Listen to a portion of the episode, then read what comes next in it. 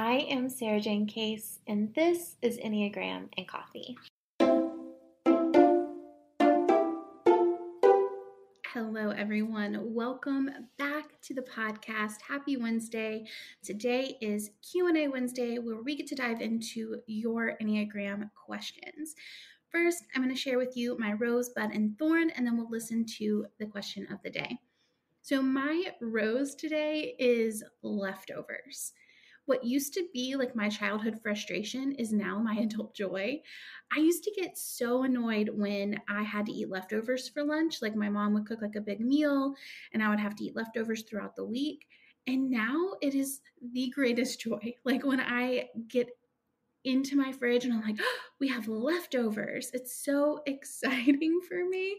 And I just think that's, I think that's a delight. And I wonder how much having an air fryer has made leftovers even more of a joy. If you have an air fryer, you know what I'm talking about. It just makes them so, it's just, it's like, I don't know. It just makes them so much more delightful. If you're an air fryer person, I know you're with me. I am not crazy. It is special, but my rose today is leftovers. My bud uh, is, you know, getting back to my regular skincare routine. I am finishing up my time away, and I've been using my travel skincare kit.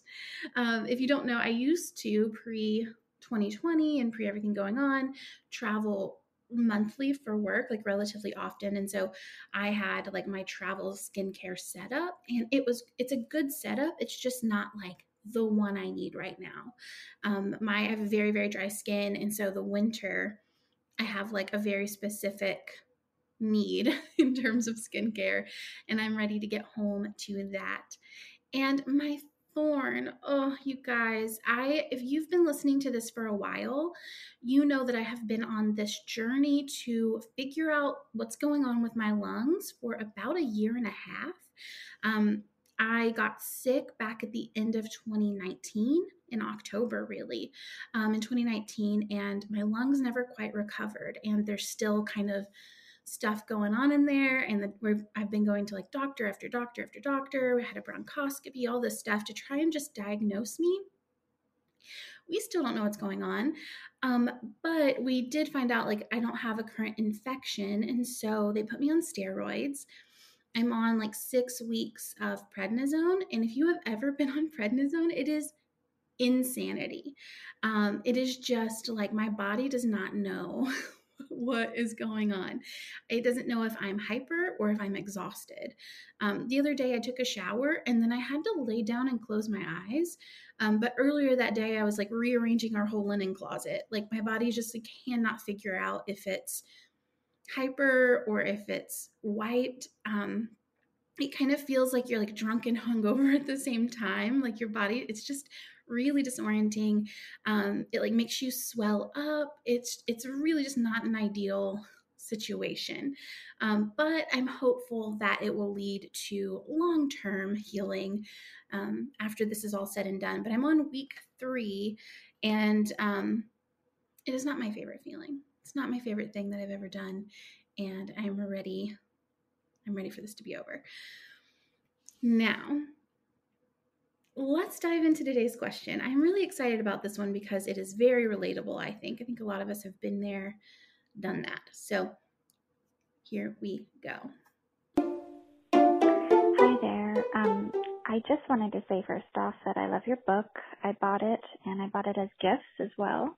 And then they loved it so much and bought it as gifts for their friends. Um, So your book is being passed on through my group of people. We really um, enjoy it and appreciate it. But here's a question I have. Um, I believe um, that I am a self-preservation one with a high wing two. Um, I think that that's correct. But, um, and maybe this is just confirmation that I am a one, but how do you know that you have definitely found your number, that it's the right number? Um, I have doubt a little bit.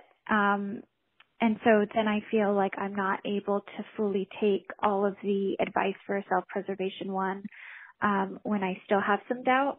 My husband also thinks I'm a self-preservation one with a high wing two, um, but a bit of me is just concerned that I am living in the wrong number. So I guess my question is, is how do I really know that that is my number? Is it, um, is there any way to fully have proof that you are a one or this type of one or this type of wing, um, when you think that maybe there's other numbers you could have associated with as well? I hope that makes sense. Anyhow, um, I guess my question is just how are you certain that it's the right number um, and the right subtype? Okay, well, thank you very much and Happy New Year to you. Honestly, first of all, thank you so much for um, letting me know about the book. That makes me so happy that you guys are sharing it among friends. What a what a cool thing to hear. Thank you so much for taking the time to say that and share that. So, um, you know, I think I have a multi-layered answer to this, but I just want to say, first of all, I've been there. I like still sometimes I'm there. Like I can learn so much about the Enneagram, and it can get to the point where we learn so much that we can start to get even more um, nitpicky about it, to where we feel like, oh, the more I learn, the more I question. And and so I want to say the real the reality here, first of all, is that we do have kind of all types in us. So I'll get into that a little bit more, but just know that There's, you know, there's some element of us that is all the types. So yeah, I'll organize this a little bit better. But first of all, relatable, normal experience, totally fine. Um, I also will say, I imagine, you know, both the self-preservation type one and type sixes have this desire for certainty. Um, so in some ways, I can hear a little bit of that six energy um, in your question, just kind of wanting to know for sure, wanting to have a definitive answer. Um, so if, you know, there is something at play there. However, the self-preservation one can look like a six. And that's why we come right back to motivation. Um, and that's the first piece of this, is really getting into not what you do, but why you do it. Um, and so as a self-preservation one, you know, are you primarily motivated by being a good person, um, not being corrupt or evil, doing the right thing? Or are you primarily motivated by safety and security and certainty? If it's the first, then you're definitely dominant type one. If it's the second, then I would explore type six, potentially a social six, um, which can look like a one. So they can kind of look like each other. Um, so I think there's some complexity there that's important to honor in your specific question. But in general, if you are someone who is like, I cannot commit to this Enneagram number, I don't know if my Enneagram type is right, um, I don't know how to know for sure that I have typed myself correctly, I'm going to go through kind of my six major things to consider if you're in this boat. So the first one, again, focus on the motivations. So we're not focusing as much on the behavior, um, but rather the cause of the behavior. So what are we trying to achieve by doing these things? Um, what are we afraid of? What are we motivated by? And I even almost prefer worldview when it comes to this. So if you are um, someone who has read my book or has a copy of my book, worldview is that sentence right at the beginning of every chapter for each number. Um, the idea of like, I know I'll be okay if blank. And this is because it's essentially what we view the world through. So it's like the lens in which this type structure Um, has learned to be accepted, okay, safe, you know, whatever it is that you're craving. So, or even just like be a good person, like you must be this kind of person to be a good person. So um, again, focus on why, not what. The second is that we do have some of all types within us. And I think that's something to really play with and consider, that we aren't just this one type and that is like all that we are. We're like a whole breathing, complex human individual. And within that, we have kind of all of the types that come to play. I like seeing the the part of me that's a four um, feels this way about coffee. My husband and I had that conversation this morning where he was talking about how, um, you know, sometimes the the most widely accepted coffees that are out there, I have like a rejection to because I want every coffee to be really special. So, um, and I say like the four in me wants every coffee to be special. I don't lead with type four, but there is some element of me, right, that that pulls from that energy from time to time. So I think that that can create a lot of freedom when it comes to working with the Enneagram. There's really no harm in doing the work of all the numbers, right? If if the ultimate goal is to release your type structure, which that really is what it is, then learn from all of them. There's no harm in that necessarily. Um, the harm comes in only when we we just dis- we kind of refuse to identify with the negative aspects of our actual type. So what I mean by that is, if we're being told or we are experiencing, you know, okay, let's say I read a description of type seven, which is the number I lead with, and it describes some of my unsavory or more like harmful behaviors. And I go like, no, that's the right way to be. That's a good thing. And ignore it. Well, then it's not, it, you know, it's just accepting the harm that I'm doing versus deciding to move through that and improve. So there's some element of, of if you're working on stuff, if you're learning and you're growing and you're developing, you know, it's okay. Play with it for a little while. You don't have to rush the process of knowing for sure. Like you said in your question, you know, I, you sometimes hesitate to take the advice um, for that type, but just ask yourself, like, notice, is there an area of my life in which this advice would be beneficial? And can I apply it and play with that energy for a little bit and see how it feels? Um, and if it brings more good into your life, then there you go. You're good. You know, you're good to go. Um, and so I think that brings me to point three, which is to play with that energy of what part of me is a type one, um, what part of me would is a type six, and start to really just like enjoy that for a bit. Now, I've talked before about how it took me about two years to really type myself, and I wouldn't trade that journey for anything. The the season that I was like, am I a nine? Um, that was a really cool season for me to play with the energy of like, I do have some of the good qualities of nine. I'm aware of the needs of other people. I pay attention if someone, you know, isn't getting heard. I want to make sure they get heard. Um, and then I also recognize that like the low points, the shadow sides of nine, I don't necessarily struggle with, and therefore there's not a lot for me to grow in there. So that was good information for me. But that doesn't mean that that time of me kind of exploring what it felt like to be a nine wasn't beneficial. It was information, right? We're just, it's just data that we're collecting. And as that, del- that data comes in, we can start to kind of suss out a little more. So I wouldn't necessarily feel like you need to get to the answer right away. Um, however, you... you know, you can just like play with it for a bit. Ta- the point four here um, is I can kind of hear um, the one and the six in this question. So how do I make sure I'm doing this the right way? There is no, it, you know, how can I know for certain? Both of that language is here. And so I wouldn't be surprised if you maybe are a type one or maybe a type six. Um, because I can hear that language kind of showing up. But the truth is there's no wrong way to Enneagram.